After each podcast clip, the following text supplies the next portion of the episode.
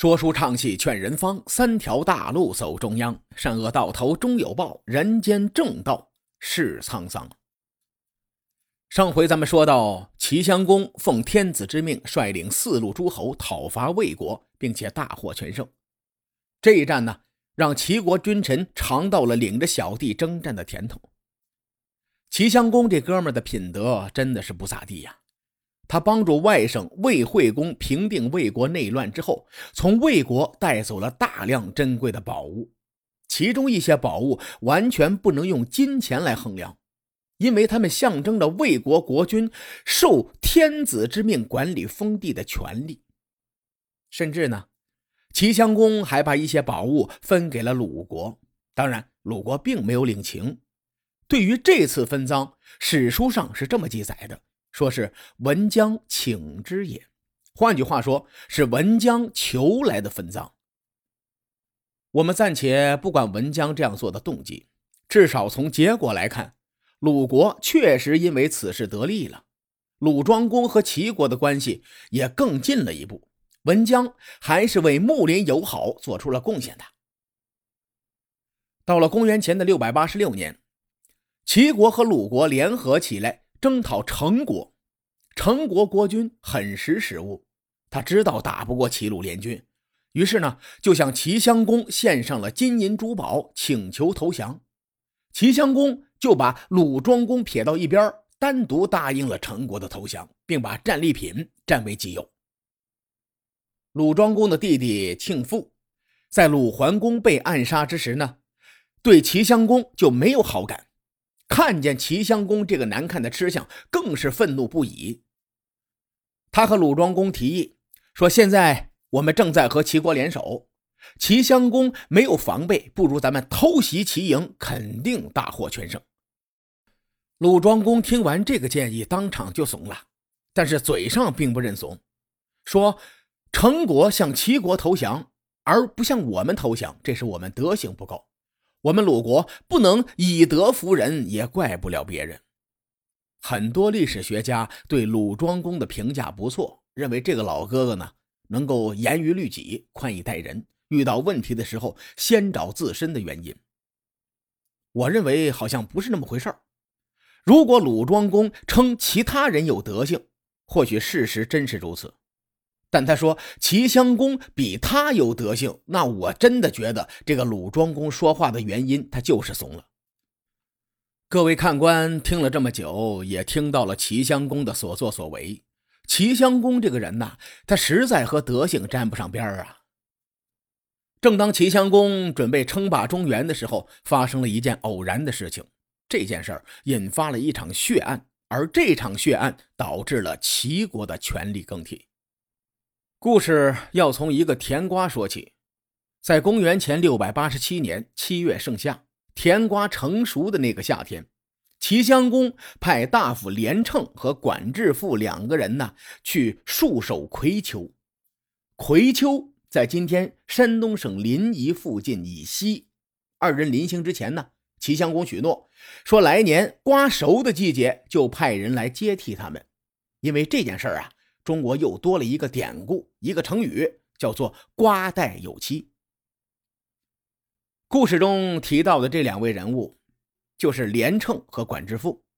连称呢是齐国大夫，他有一个妹子是齐襄公的一个妃子，也就是说，这家伙是齐襄公的大舅哥，在齐国内的地位相当于国舅的感觉。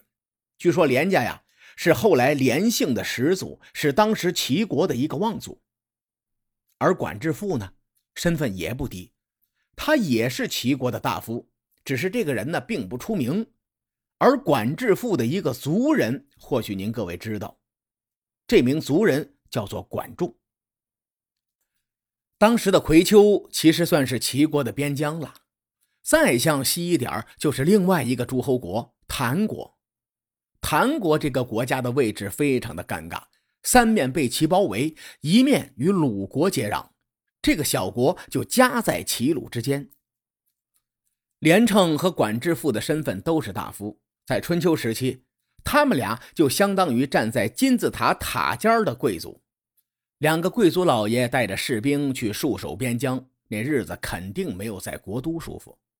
无奈齐襄公的军令已下，连城和管之父没有办法，只能心不甘情不愿的去葵丘戍守边疆。按说这一年过去的也快，转眼第二年的夏天，士兵端来一盘甜瓜给他们俩解暑。连城吃着吃着就想起了一件事情，他对管之父说：“哥，瓜熟了。”管之父连连点头啊，说：“嗯，是熟了，还很甜呢。”连城摇摇头说：“哥，你我的意思是瓜熟了，咱们该回去了。”两人眼瞅着快要熬出头了，差点喜极而泣，抱头痛哭，还生怕齐襄公不知道瓜熟了，所以呢，派人快马加鞭送了一个甜瓜送给了齐襄公，言外之意就是老大瓜熟了，您老人家该派人换我们俩回去了。炎炎夏日，齐襄公吃到这口甜瓜的时候，非常的爽口，有点不满的说：“这瓜还挺甜呐，怎么不多送几车来呢？”使者硬着头皮回答：“连城大夫和管制副大夫说了，瓜熟了，该换房了。”齐襄公就很不爽啊，说：“你告诉他们再守一段时间。”连城和管制副得到消息之后是泪如雨下呀，两个人一商量。咱们找个机会把齐襄公做掉算了。当然了，弑君这件事情并不是一赌气就能做出来的。两人弑君之后没有办法解决善后的工作，此时呢，正好有个人可以和他们俩联合起来。这个人叫公孙无知。公孙无知的父亲是仪仲年，一般“仪仲”两个字啊，指的就是这位老哥。仪仲年是齐僖公的同胞弟弟，他和齐僖公的关系非常非常的好，所以呢，齐僖公对弟弟的儿子公孙无知特别的宠爱，宠爱到让他的衣服以至礼制与当年还是世子的齐襄公一样。这里的“礼制”二字啊，“礼”是礼乐制度的“礼”，“制”呢是秩序的“秩”，表示待遇等级都一样，也就是说。公孙无知享受的也是继承人的待遇。亲爹对自己的亲侄子这样，别说齐襄公了，我估计啊，换谁都会不爽。所以等到齐襄公继位之后，这老哥的心胸呢是一向狭隘，立刻就剥夺了公孙无知的特权，并处处限制公孙无知。公孙无知呢，也因此一直怀恨在心。说到这一点呢，咱们得展开一下。齐襄公的心胸真的是太狭隘了。当时齐襄公庶出的几个弟弟，在他的执政期间都跑到其他诸侯国去避难去了。最著名的一个就是公子纠啊，另一个呢就是公子小白。咱们在这儿先按下不表。连称和管制父有兵权，但没有公室的血脉。公孙无知有血脉，但没有兵权。这三个人那是一拍即合。我提到过，连城有个妹妹在宫里给齐襄公做妃子，《左传》中对这姐们的情况是这么记录的：说连城有从妹在宫宫，无宠。无宠两个字说的再直白不过了。公孙无知为了弑君篡位玩的更大，他对连城的妹妹说：“如果这事成了，我立你为国君夫人。”公孙无知这个算盘打的是真响，啊！我这样看，弑君篡位的兵权在连城的手里，齐襄公的情报信息在连城妹妹的手里，下这个空头支票，一下可以讨好两个人。以上的大部分内容都出自《左传》，是《左传》中有明确记录的原文。然而接下来呢，《左传》中的记录就有点意思了。《左传》说，这一年冬天十二月，齐襄公到孤坟游玩。孤坟这个地方啊，就比较难考证。《方舆纪要》中是这么认为的：说孤坟是薄孤，也就是齐国曾经有一段时期的都城。齐襄公在游玩的过程当中呢，又在附近的贝丘打猎。贝丘在今天山东博兴县附近，也是距离薄孤不远的地方。在打猎的过程当中，突然出现了一头野猪。齐襄公的随从就说：“这是公子彭生啊！”齐襄公听了之后大怒，说彭生还敢来见我。于是呢，尹公就射向这头野猪，结果野猪站起来嚎叫，齐襄公惊恐不已，从车上坠落下来，摔伤了脚，还丢了一只鞋。列位听了我上面的讲述，能感觉到一股浓浓的古文翻译腔吗？的确，上面这段话呀，基本上是我翻译《左传》的原文。我看过很多资料啊，说这只猪是公子彭生的鬼魂前来报仇了，但实际上《左传》的原文并没有说彭生是鬼魂。这个说法是从哪儿来的呢？是来自《春秋左传正义》。里面关于这件事的原话是这么说的：“说公见大使，而从者见彭生，皆妖鬼。”翻译过来就是齐襄公见到野猪，以及侍从见到彭生，都是妖魔鬼怪。而《春秋左传正义》这本书呢，是后人对《左传》注书而来的，注文是晋朝的杜预，书解是唐朝的孔颖达。成书的时间跨度大概是一千年。从我的角度来说，我并不太相信史书中记录鬼神的学说。《左传》中的记载，要么齐襄公看错了，误以为是彭生；要么就是公孙无知这伙人搞的鬼。我认为啊，是公孙无知搞的鬼的可能性会更大一些。毕竟连称的妹妹是齐襄公的妃子。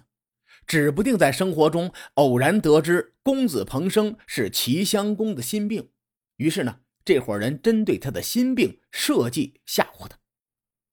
所以我说《左传》此处的记载有点意思，也是基于我以上的观点。齐襄公回去以后，因为自己的鞋子丢了，就惩罚身边的屠人费。屠人是那个时候的一个职位的称呼，类似于后世的太监。这个屠人费呢，也是够倒霉的，被齐襄公打了一顿。出门就遇见杀来的连称，屠人费当场就被人逮了个正着。他说：“我来给你们带路，并且将自己被打的痕迹展示给连城一伙人看。”连城一看，哎呦，打的可真是够狠呐！得嘞，我就信你一次。结果这个屠人费先进屋，然后呢，把齐襄公隐藏起来。随后和连城这伙反贼斗争，最终呢还是挂了。